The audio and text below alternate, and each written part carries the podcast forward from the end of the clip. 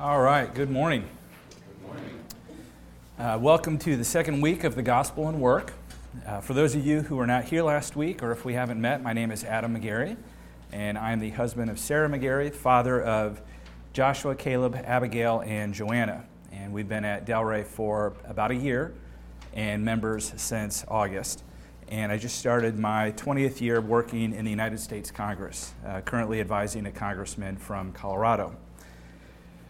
The last, uh, this is a two week foundations class based on a previous seven week class uh, here at Delray and grounded in several fantastic books listed on the handout.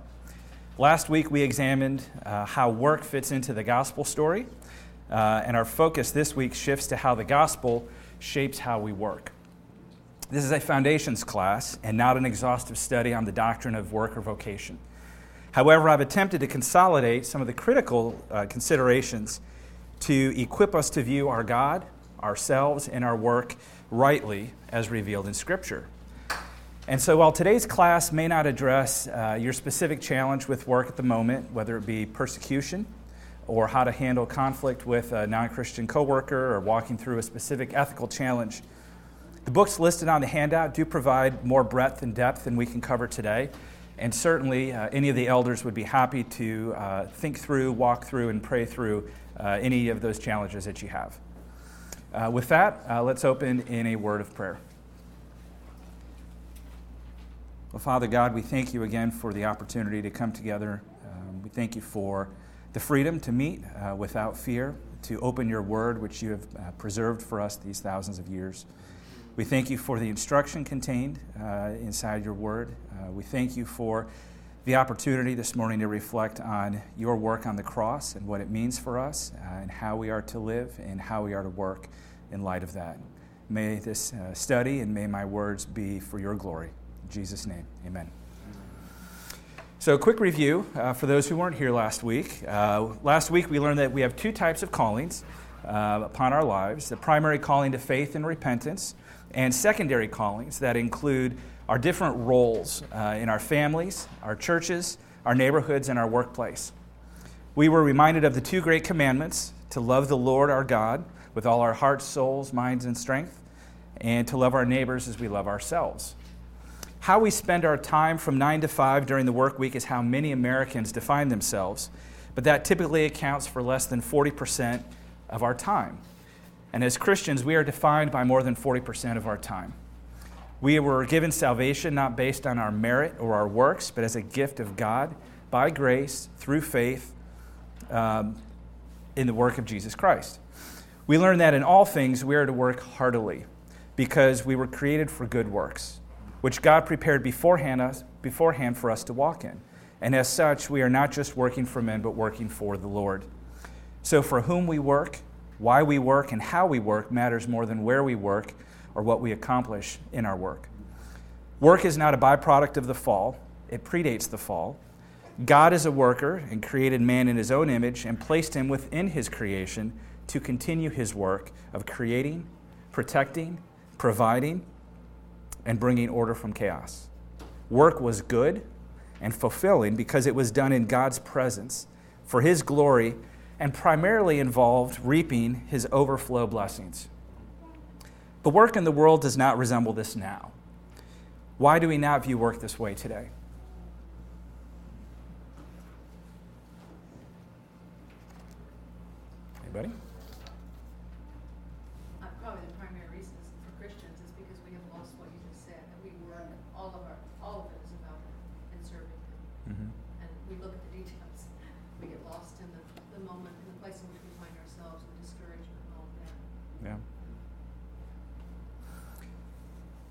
Biggest problem is man exchanged the dignity of work for the depravity of sin.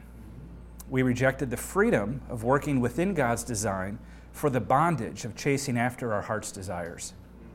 We lost the connection between our work and our worship uh, of, of uh, God through our work. And just as our rejection of God changes everything, Jesus is coming to seek and save the lost also changes everything. So let's take a closer look at the toils, trials, and temptations of our work after the fall, and then the good news of the redemption, redefinition, and reward of Christ's work on the cross. As you think about your work and your job today, what are some of the things that make your work feel toilsome?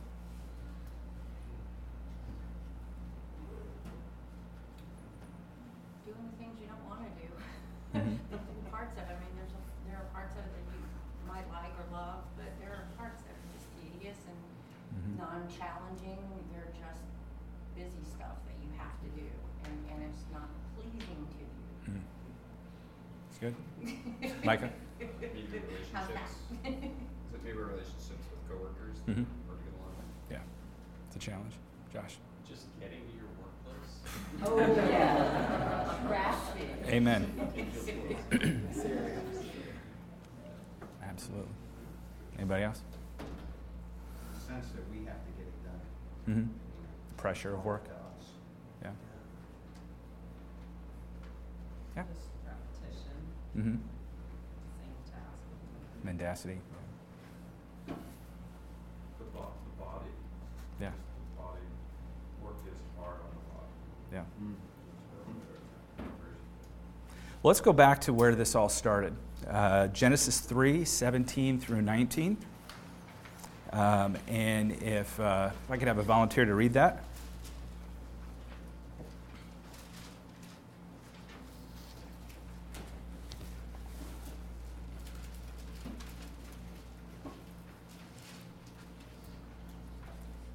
And to Adam he said, Because you have listened to the voice of your wife.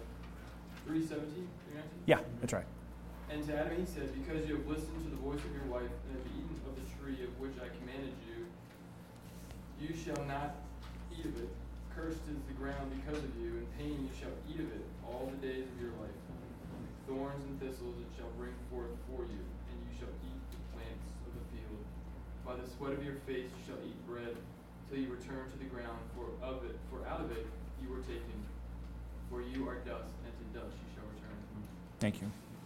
So, what are the three main consequences we see for man uh, from this passage?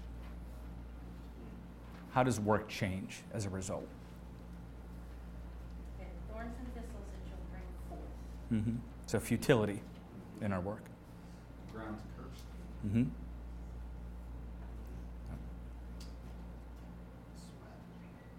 Or it becomes hard. It becomes hard, toilsome. And we have to do it. It's compulsory for survival. And we will repeat this cycle until we die and return to dust. We also see that things don't work the way they're supposed to. The marital relationship now has strife. Childbirth is now painful. The ground itself is cursed. That is why the creation waits with eager longing for the revealing of the sons of God in Romans 8:18, because it was also subjected to futility, not willingly, but because of him who subjected it, man. So the curse affected not just man and his relationship with God, but man's relationship with this earth and his fellow men. Now things break, accidents happen, diseases spread, pets die, people die, technology fails, natural disasters wreak havoc, deadlines are missed because of others failing to fulfill their promises. We devise plans we think are perfect only to have them canceled due to budget constraints. And unless we somehow strike it rich, we will basically work for our, our daily bread until our bodies break down. And if this is all we know life to be, then I don't blame those who live according to Isaiah 22 13. Let us eat, drink, for tomorrow we die. But we know there's more to life than this. If this is your first Sunday with us, or you know yourself not to be a Christian, we are glad you have joined us to hear the good news about work. And that might seem counterintuitive to you. But as we just saw, God had a perfect design for work. Work was good because work is part of God's character. But we rebelled against God's good design for work, and that resulted in the toil that we experience today. The good news is that God didn't end the story there. He made a way for man to be reconciled to Him, but it would take Him sending His Son, Jesus, to live the life that we failed to live and die the death that our rebellion deserved. He paid our price on the cross. But through his death and resurrection, we are now offered the gracious gift of a new life, including a new purpose for our work and the opportunity to ourselves be raised from the dead when Jesus returns. And at that time, all of this toil, futility, death itself will pass away, and all things will be made new, including our bodies and our work, as God has promised. And I know anyone here would be happy to talk with you further about that. Let's now uh, look at two particular temptations of work. Uh, and on the handout, uh, this is big letter B under uh, the first point. If you think back to the Luke 4 account of the temptation of Jesus, the devil offers him a kingdom without the price of the cross. All he needed to do was worship him. But Jesus replies, It is written, You shall worship the Lord your God, and him only shall you serve. We see frequently in the Old Testament that Israel followed the pattern of receiving blessings and instruction from God, then leaving God to follow the idols of their neighbors, only to cry out to God when punishment arrived. In Jeremiah and Ezekiel, God calls Israel out for its adulterous heart. James seems focused on us when warning Christians against worldliness and pursuing our own passions.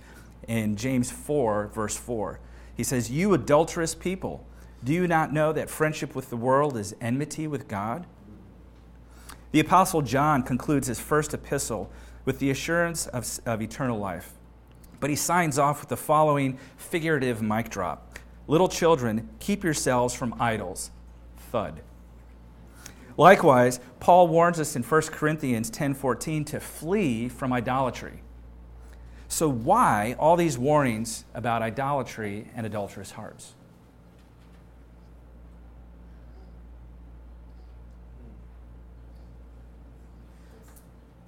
It's just always, I think, the early American song, too prone to wonder, Lord, I Mhm. feel it. Because the, the nature of man is, the thing about God that's unique is that he is the same yesterday, today, and forever. He always keeps his promises. He never lies. And we are the opposite. Hmm. Our natural tendency is to undulate, to change all the time. Yeah.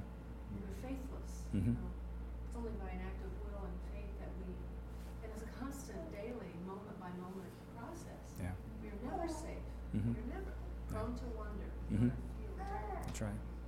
We were also uh, made for worship. Um, worship of God as image bearers created to continue his work. So we will always be worshiping something. We talked about losing the ability to worship God through our work as a result of the fall last week, at least working for God in our own strength. So if we're not worshiping God through our work, maybe we are worshiping work as our idol. As Christians, we are not immune from losing focus and resorting to idol worship. For us, an idol is anything that we desire more than we desire Jesus. We see that clearly in Luke 18 22 with the rich young ruler.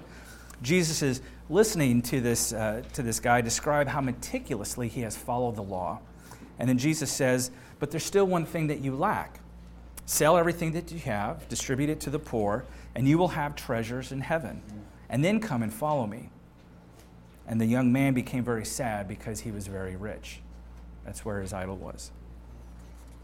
So, in what ways do we as humans, and especially as Christians, turn work into our idol?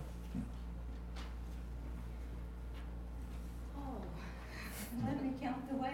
Mhm. Just, you know, it's your fulfillment, it's your, especially work, you know, Mhm. like we do on Capitol Hill, you think that you're gonna change the world, and, and it's, it's seductive because what you do here comes out in law. Yeah. and Happens there and affects a lot of people's lives, so Mhm. it's very easy to make it an idol. Yeah. You make it our identity. Mhm. Absolutely. It's through work that you make money, and some people really, I mean, our hearts can be seduced by money and just have lots of it Yeah. Never have enough. and having it for ourselves rather than to use for his kingdom. Mhm. Mark? as, as we're successful at work, then we feel as though we're, we're responsible for that success. Mhm. And, and so it makes us king or, or our own Lord, in a sense. Mhm. And we can worship that feeling of Yeah. Yeah. Work is also an outlet for some people that are looking for an escape from from other Mhm. work that's that's waiting for them at home. Yeah. That's right. Good.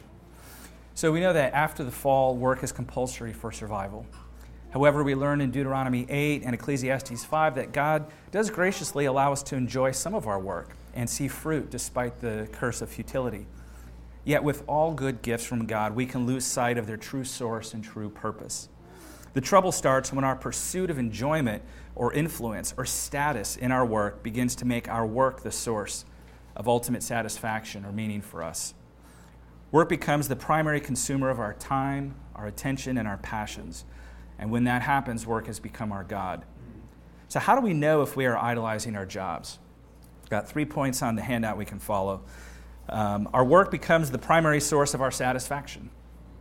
Because work can demand so much of our time and command so much of our attention, it is easy to look to our work for fulfillment and to job performance and success for meaning and satisfaction. Some look to their accomplishments with great self satisfaction, like King Nebuchadnezzar, and denies God the glory that is due to him. Others believe it is noble to only do work they are passionate about doing and nothing less. These attitudes elevate work beyond a role that it was intended to play. So, does work fill a big need in your life? Do you find your mood radically shifting as your professional accomplishments go up and down? Our jobs were never intended to provide the satisfaction and fulfillment that we're demanding from them. A second way to uh, evaluate is our work is all about being the best so that you can make a name for yourself. In Ecclesiastes 9:10, we are called to do our work with excellence. However, our motivation for excellence will determine if we are worshiping the Lord or seeking our own glory. Genesis 11:14, uh, the Tower of Babel in the plain of Shinar, uh, reads, Then they, the men of Shinar, said, Come, let us build ourselves a city and a tower with its top in the heavens, and let us make a name for ourselves, lest we be dispersed over the face of the whole earth. The problem is our desire to be recognized as being good at something. In verse 7, God comes down from heaven, puts an end to the prideful building project, and does disperse them over the face of the earth. And we never do learn their names. But one chapter later, in chapter 12, God calls out to an idol worshiping pagan named Abram and offers him land, seed, and blessing. And in verse 2, he specifically promises him, I will bless you and make your name great, so that you will be a blessing, and in you all the families of the earth shall be blessed.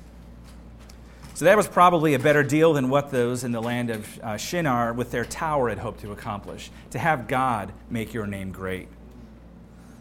But we do not need to work to make our name great, because our names were already made great when they were written in the Lamb's book of life before the foundation of the world.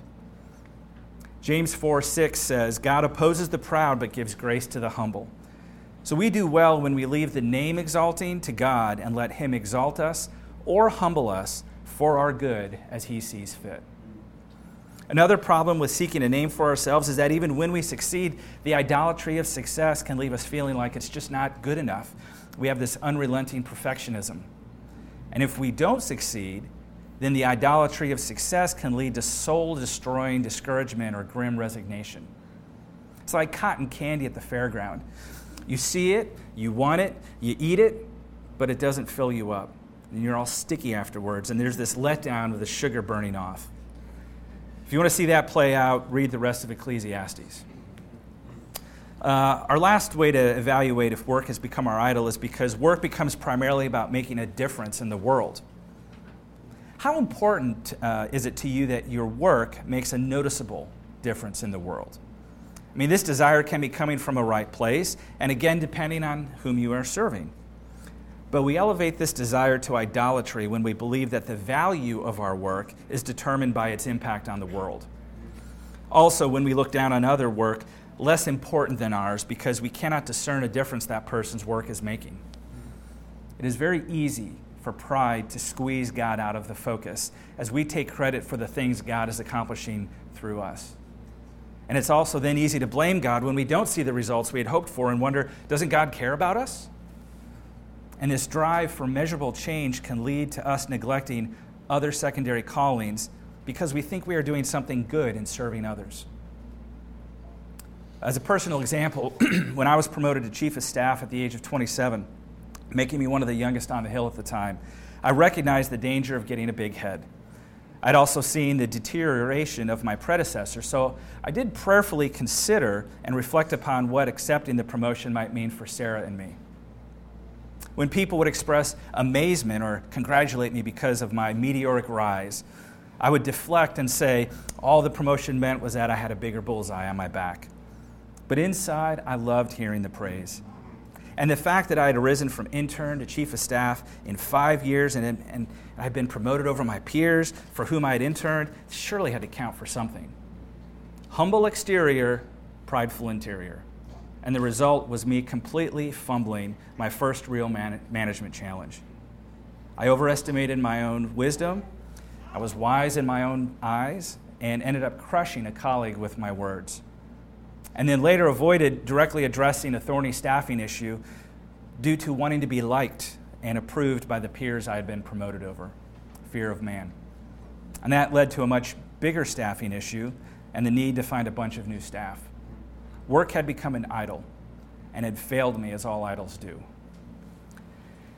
Every form of idolatry and every act of worshiping something that is not worthy of our worship will bear the same bitter fruit in our life good and godly desires quickly become transformed into idols, producing covetousness. I wish I had his office or his title. Or comparison. How come he gets paid more than me when I, I work so hard? So much harder than him. Or dissatisfaction. What is the point of working so hard on the report if I don't get complimented for it? Or competitiveness.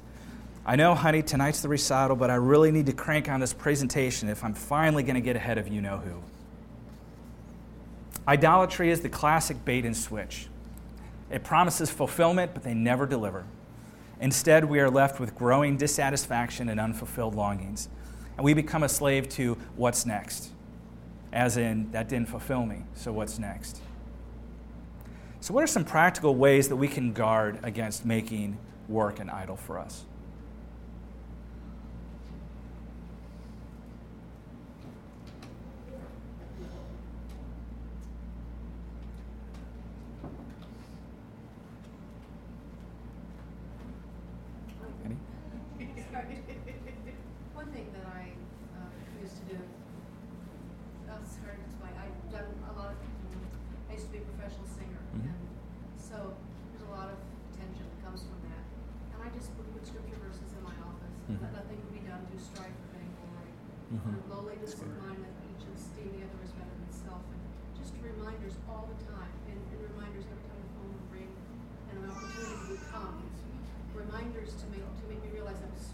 mm-hmm. not like some important person, yeah. it was a servant. Mm-hmm. So I think just willingly, willingly, making, mm-hmm. bringing your mind into subjection yeah. into the mind of Christ. Yeah, that's right. Peter? You know, that, that line of idolatry gets really blurred when you're in vocational ministry mm-hmm. because you think you're doing things for the Lord and yet you're, and so um, practically we're supposed to raise up a, a prayer team to be praying for us to mm-hmm. protect us from mm-hmm. those kind of things. And what was interesting is that our executive leadership team at our ministry, they don't have their own prayer team. Which wow. to me was kind of eye opening. Mm. You know, they that's something practical is to know that you have people praying, you know, praying with you and for you. Yeah. Accountability. Um, well, Sandy mentioned, you know, it first starts with us. We need to repent. Uh, repent from the fact that we've turned a gift from God into an idol. And we need to refocus our view of work as a way to worship God. And this posture puts an end to expecting gifts from God to replace God in providing us with purpose and meaning. Work as an idol then loses its attraction because we have a different, more satisfying longing. Listen to Paul pray in Ephesians 3 that you, being rooted and grounded in love, may have the strength to comprehend with all the saints what is the breadth and length and height and depth, and to know the love of Christ that surpasses knowledge, that you may be filled with all the fullness of God. So, no more elusive goalposts, just the process of being filled with the fullness of God that surpasses comprehension until we see Him face to face. Now, making work an idol is a problem for some of us, but the other end of the spectrum is that we can become idle in our work. And I confess that I've suffered from this one too. Just as assigning too much significance to or over identifying with our work makes it an idol, assigning too little significance or under identifying with our work results in us becoming idle in our work. Uh, someone could turn to 2 Thessalonians 3, 16, or 3 6 through 15.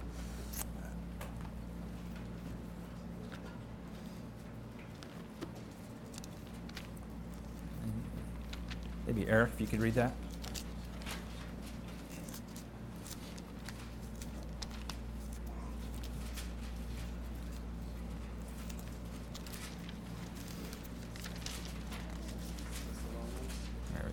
Yeah. 3 6 through 15. Now we command you, brothers, in the name of our Lord Jesus Christ, that away from any brother who is walking in idleness and not in accord with the tradition that you received from us. For you yourselves know how you ought to imitate us, because we were not idle when we were with you, nor did we eat anyone's bread without paying for it. But with toil and labor we worked night and day, that we might not be a burden to any of you. It was not because we do not have that right, but to give you but to give you in ourselves an example to imitate. For even when we were with you, we would give you this command if anyone is not willing to work, let him not eat. For we hear that some among you walk in idleness, not busy at work, but busy bodies. Now, such persons we command and encourage in the Lord Jesus Christ to do their work quietly and to earn their own living. As for you, brothers, do not grow weary in doing good. If anyone does not obey what we say in this letter, take note of that person and have nothing to do with him, that he may be ashamed. Do not regard him as an enemy, but warn him as a brother. Thank you. So we see that Paul issues uh, the, he says the word command three times, which is a very strong uh, posture to take. Why do you think this is so important to Paul? Why is he issuing commands about idleness?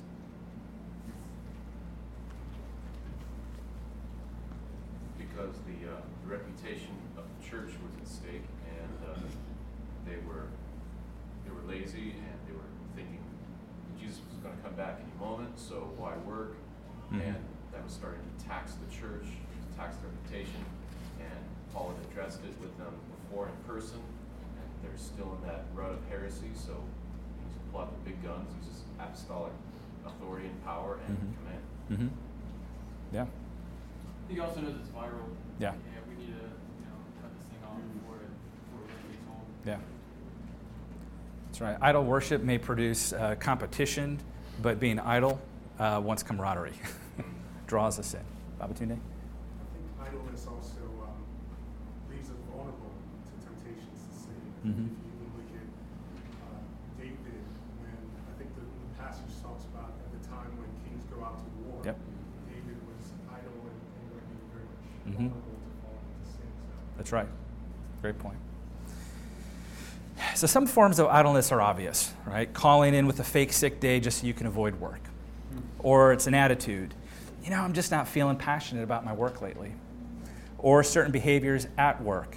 You check your personal social media a little too long. Or you're looking for shortcuts to get the job done, even if it means it doesn't really rise to your abilities or the expectations of the boss. Another name for this is slackivism, defined as measures you take uh, only to do the minimum required to get through the day. What was that word? Slackivism. That's brilliant. Yeah. yeah. Um, hopefully that doesn't resonate with anybody here, but I'm sure we've all gone through times where it's like, mm, yeah. A more subtle and dangerous form of idleness is spiritual, though. Failing to remember or recognize God's purposes for us in the workplace. This can lead to inactivity of the heart and an inability or unwillingness to see or embrace God's purposes in the work He's given us to do. In the Gospel at Work, uh, Sebastian Traeger and Greg Gilbert identify the fruit of this rebellious heart despondency, joylessness, complaining, discontentedness, laziness, passivity, people pleasing, score settling, corner cutting, and Monday dreading gloom. And when a Christian displays this kind of fruit in their work, they blend in with the world. And they not only have nothing to offer their neighbor by way of love or service, they're at risk of wandering away from the Lord they are supposed to love with all their heart, soul, mind, and strength. So, how do we know when we have started to become idle in our work? Uh, our worksheet, we've got three we can go through. Um, our work is merely a means to an end, a place to serve our own needs. This is the mindset that says, if I'm not passionate about my work, I'm only going to do enough not to get fired. Or I hate my job, but it pays for a lifestyle that I enjoy living.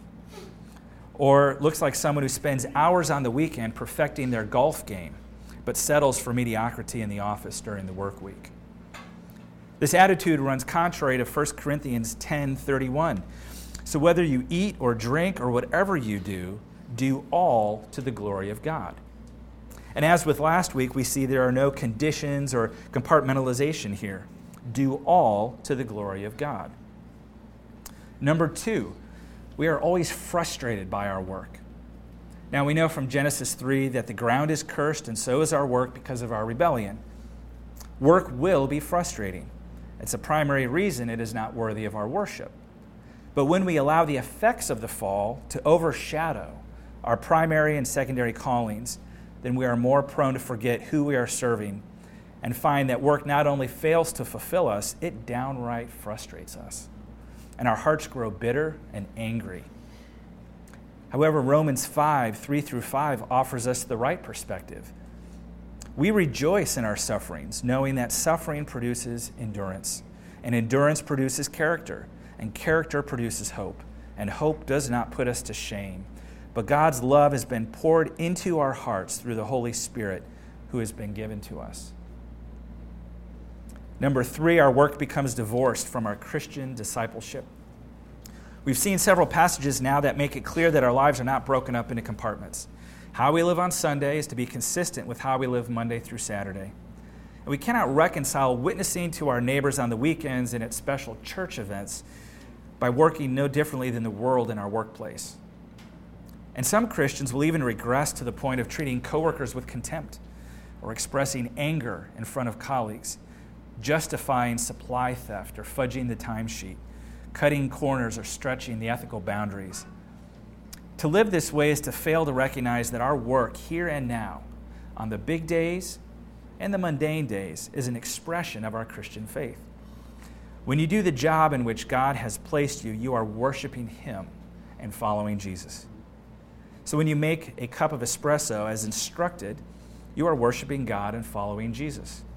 When you are precise and don't cut corners on the inventory counting task, despite the size, you are worshiping God and following Jesus. And we'll talk more in a minute about how to have a positive witness for Jesus in your workplace, but idleness at work destroys that witness. The cure for idleness is the same as worshiping work as an idol repent and remember that God has a purpose for our work. He delights in you when you perform the work which He called you to. And as an example from last week with Martin Luther, God may be fulfilling His promise to provide daily bread through your truck delivery job.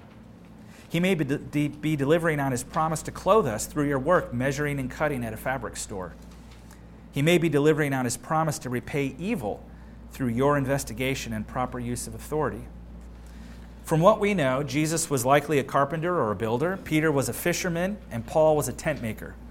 And all of those jobs would have known manual toil, made more difficult by the fall. But it is hard to imagine Jesus or Peter or Paul being lazy or idle in that work. So may we too keep work in its proper place and do it all for the glory of God. A third consequence from the fall is the challenge of trials. For the sake of time, let's briefly look at two areas where we can especially expect challenges at work people and ethics. First, the challenges with people. Unless you work on a remote island, your work will involve other people. Romans 3:23 reminds us that all have sinned and fall short of the glory of God. We are all sinners, and that means we all have to deal with the effects of each other's sins. We see this on the Beltway, in line at Starbucks, in the office on Monday mornings, and when that call arrives from your children's school, or for the homeschoolers out there when the call arrives at work from mom. There are inconsiderate coworkers, demanding customers, insulting constituents, competitors inside and outside your organization, sabotaging your work, and colleagues or bosses who take credit for your ideas or successes. So let's look at a few quick examples uh, of especially challenging people that the Bible identifies for us. Psalm 1:1 says, "Blessed is the man who walks not in the counsel of the wicked, nor stands in the way of sinners, nor sits in the seat of scoffers." So we see wicked, sinners, and scoffers. 2 Peter 3 3 says, Scoffers will come in the last days with scoffing, following their own sinful desires. So, what exactly is a scoffer? we know we don't like the word, but what does a scoffer do? They criticize everything. Mm-hmm. You know, it's very negative. Yeah. Nothing good in anything. Yeah. A scoffer is one who mocks and criticizes. On a good day, they pity Christians for all the fun they are missing, while most days they jeer at you, at least inwardly, because you self righteously want to take away other people's rights. The scoffer is the scientist described in Romans 1, who studies the work of the Creator but suppresses the truth and whose mind becomes futile and whose heart is darkened. His confidence is in his rationality and reasoning, and that gives him license to mock Christians who cling to silly, unproven superstitions. Yet in verse 22 of Romans 1, Paul identifies him as claiming to be wise, they actually become fools. And in verse 25, they exchange the truth about God for a lie and worship and serve the, cre- the creature rather than the Creator, who is blessed forever. So we have a lot of scoffers in the world, and some of us have to put up with them in the workplace every day. But beyond being mocked, we will be outright hated. Jesus prepares us for this in John 15, 18 through 19. If the world hates you, know that it has hated me before it hated you. If you were of the world, the world would love you as its own. But because you are not of the world, but I chose you out of the world, therefore the world hates you.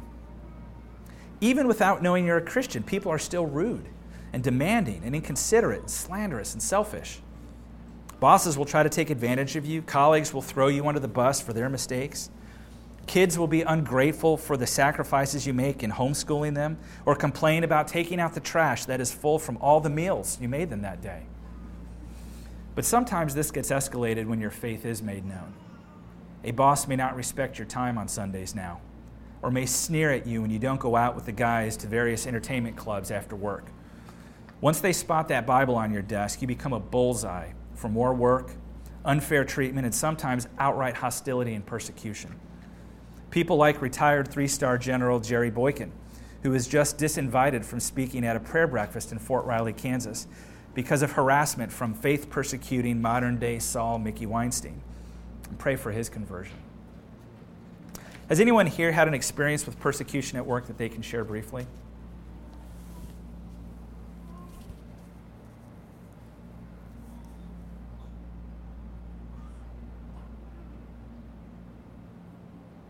We'll move right Not- along. Not from management. Yeah.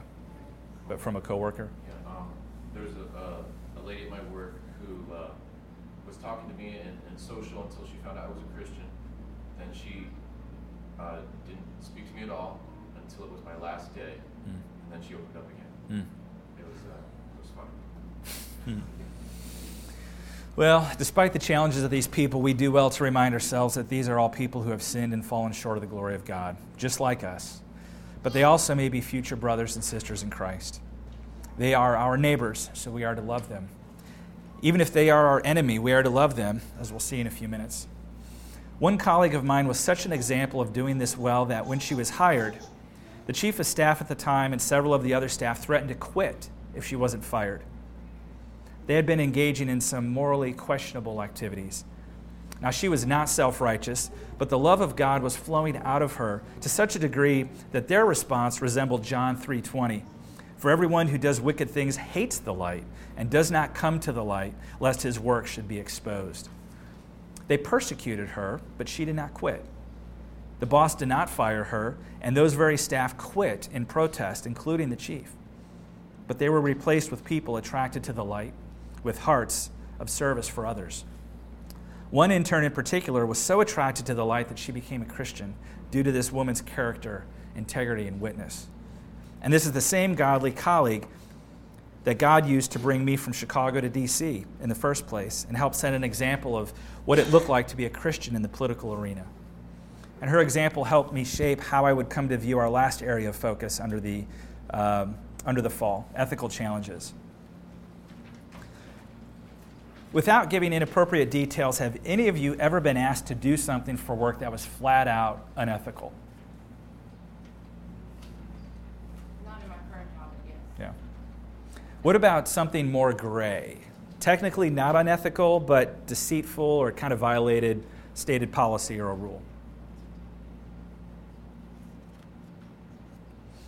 2 Corinthians 5:17 states that if anyone is in Christ, he is a new creation. The old has come and passed away. Uh, behold, the new has come. And in Romans 12:2, we are advised to not be conformed to this world, but to be transformed by the renewal of our, our, of our minds, that by testing we may discern what is the will of God, what is good and acceptable and perfect. On the Hill, we are uh, subject to significant pressure to fundraise hundreds of thousands of dollars and there are plenty of people willing to help you cut corners to achieve your goals. I remember the first time I got a call from a guy who said he was meeting with the finance committee and it would improve our prospects significantly if we were to support a particular bill they liked. I was shocked that he so blatantly assumed my character was for sale. I reported that call to the ethics committee and made it clear that he should not contact our office again. But I soon learned that that would not be the last time those quid pro quo situations would arise. In fact, one of God's mercies to me was a phone call that was never returned. Early in my chief of staff years, I was advised, unbeknownst at the time poorly, that Indian tribes had a lot of campaign money and that I needed to call this one particular lobbyist. So I left a voicemail for Jack Abramoff, and he never called me back. One of my other, praise the Lord, one of my other uh, colleagues, young chief of staff, was not so lucky and he ended up exchanging his pinstripe suit for an orange jumpsuit, just like Mr. Abramoff. So, there, but for the grace of God, may I have trod. All workers, including non Christians, due to the pressures of profit, success, and significance, will find themselves at some point being asked to do something or tempted to do something that violates their conscience. Maybe bend the truth in a resume or job interview, or cover over a mistake or make it look like someone else did it may be tempted to take a shortcut or cheat in a competition. But Proverbs 10:9 guides us that whoever walks in integrity walks securely, but he who makes his ways crooked will be found out. In chapter 28, verse 6, uh, Solomon expounds further Better is a poor man who walks in his integrity than a rich man who is crooked in his ways. Ethics can be tricky, but as Christians, we are called to live to a higher standard the Holy Spirit will guide us and clarify what is right and wrong. We need to do the right thing, even if it means losing our job, or failing a paper, or ultimately losing our life. We should be mindful of how Christ would conduct himself in those situations so as to not call unnecessary attention to us or appear self righteous in doing so.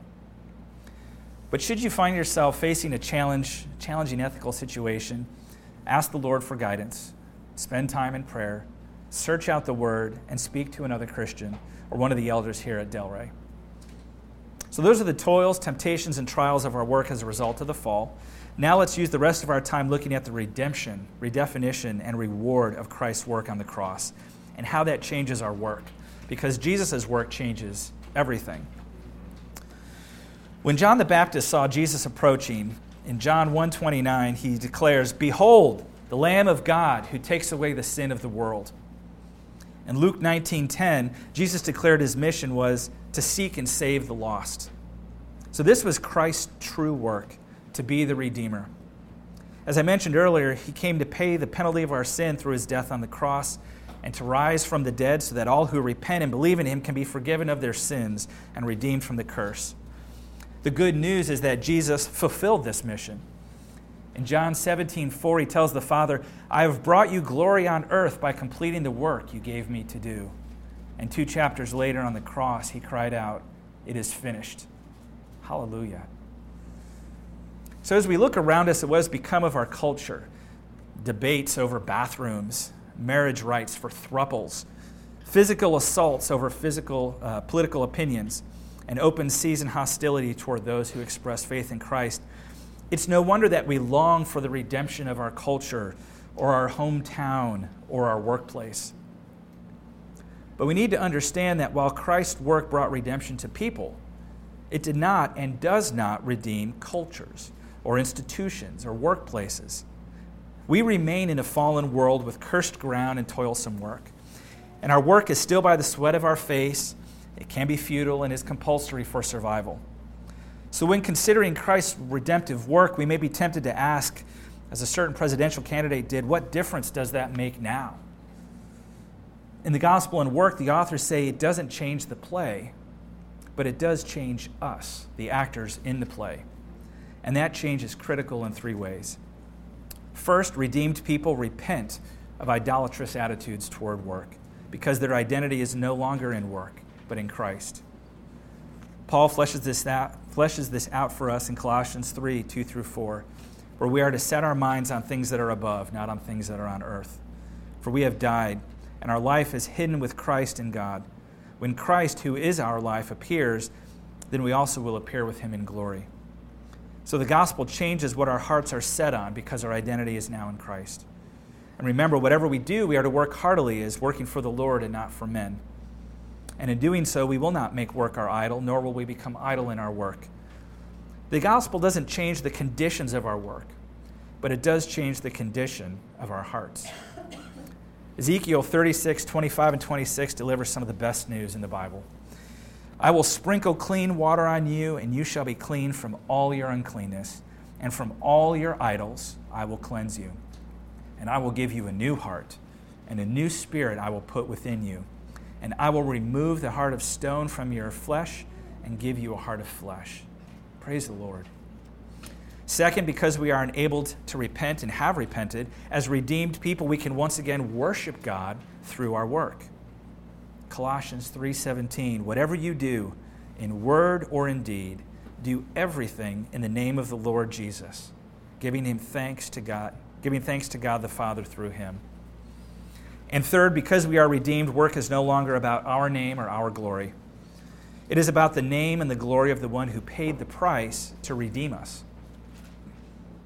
Even though our work takes place in a setting in which it is toilsome, futile, and compulsory, we can once again offer it freely as worship because, as God's workmanship, we are simply offering back to Him His own work product, which He prepared for us in advance.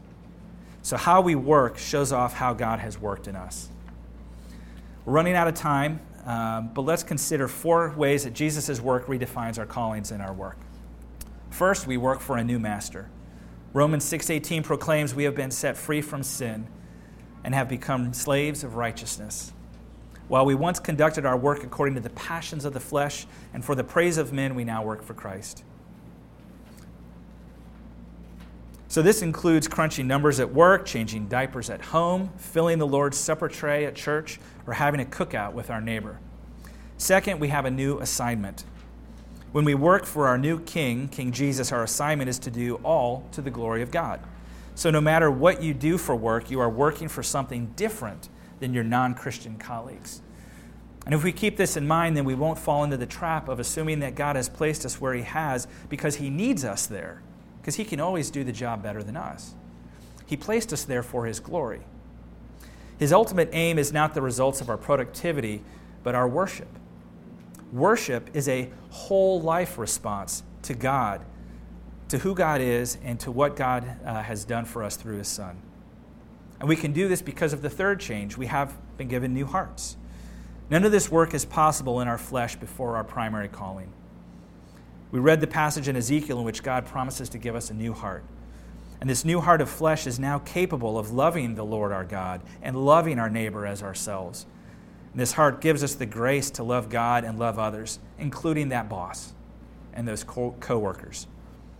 We can work with a new confidence that comes from trusting Jesus. Philippians 4:19 promises, "And my God will supply every need of yours according to his riches in glory in Christ Jesus." Fourth, we can have a new um, we can have new responses. So if we think back to those annoying coworkers and those demanding customers and that boss who is persecuting you, the world offers us one solution an eye for an eye. All's fair in love and war. However, empowered by our new hearts with a new assignment serving a new master, we are to respond differently. Uh, the worksheet has a list of 10 uh, suggested ways that we are to respond from Scripture uh, and how we are expected to interact with other humans who are also made in the image of God, whether they be sinners or saints. We'll breeze through the list, but the references are there, and I think you would find it rewarding and encouraging to, to read those. So here we go Love our neighbor as we love ourselves, love our enemies. Do not repay evil for evil. Be quick to hear, slow to speak, slow to anger. Tame our tongue. Our words should be seasoned with grace, and we should look for evidences of grace in, in others. We should remove the plank in our own eyes first and speak the truth in love and reprove and correct where possible. One of the best ways to change how you view and serve others is to pray for them. Pray for your boss. Pray for that coworker. Pray that you would adorn the gospel as we read in Titus 2. The last area uh, that we receive from Christ's work is new rewards. In John, 1 John 2 15 through 17, he encourages us not to love the world or the things of the world, because the world is passing away along with its desires. But whoever does the will of God abides forever. So, working for money, power, fame, or comfort is foolish and fleeting. Colossians 3 again mentions that when we work for the Lord, from the Lord, we will receive the inheritance for our reward. 1 Peter 1 4, we are promised an inheritance that is imperishable, undefiled, and unfading in heaven for us. And Matthew instructs us to lay up treasures for ourselves in heaven, where neither moth nor rust destroy, and where thieves do not break in and steal.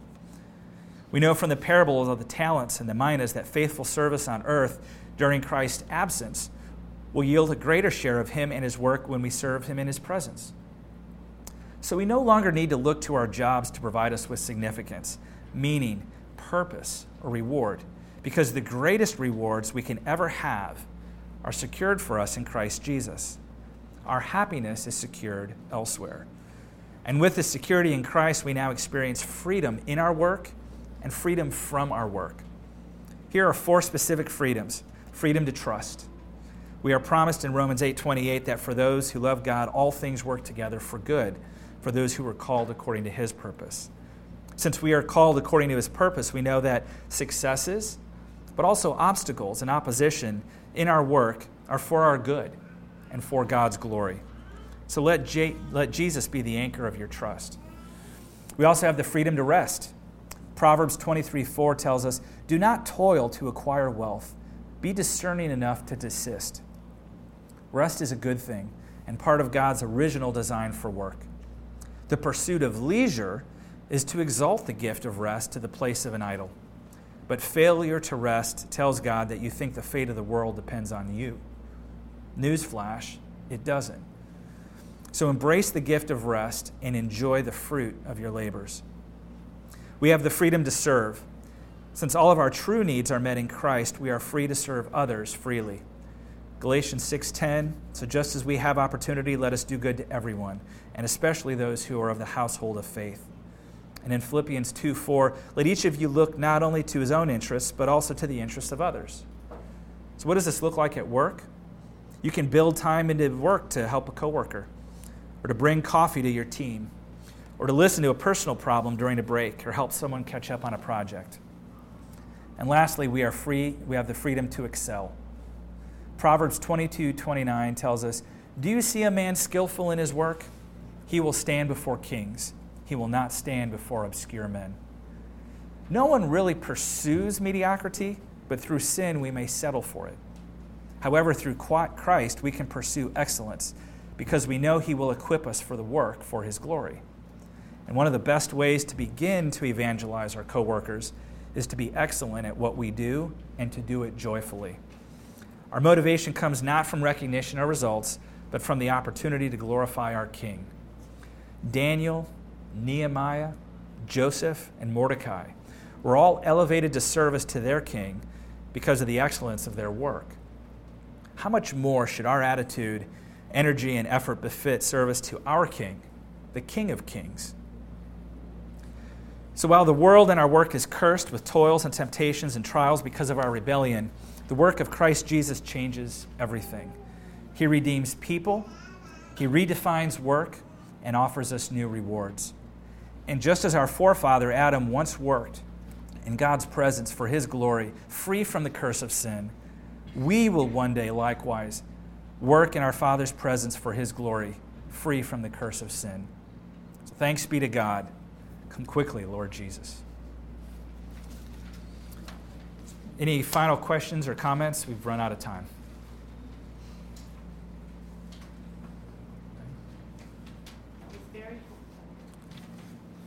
Praise the Lord.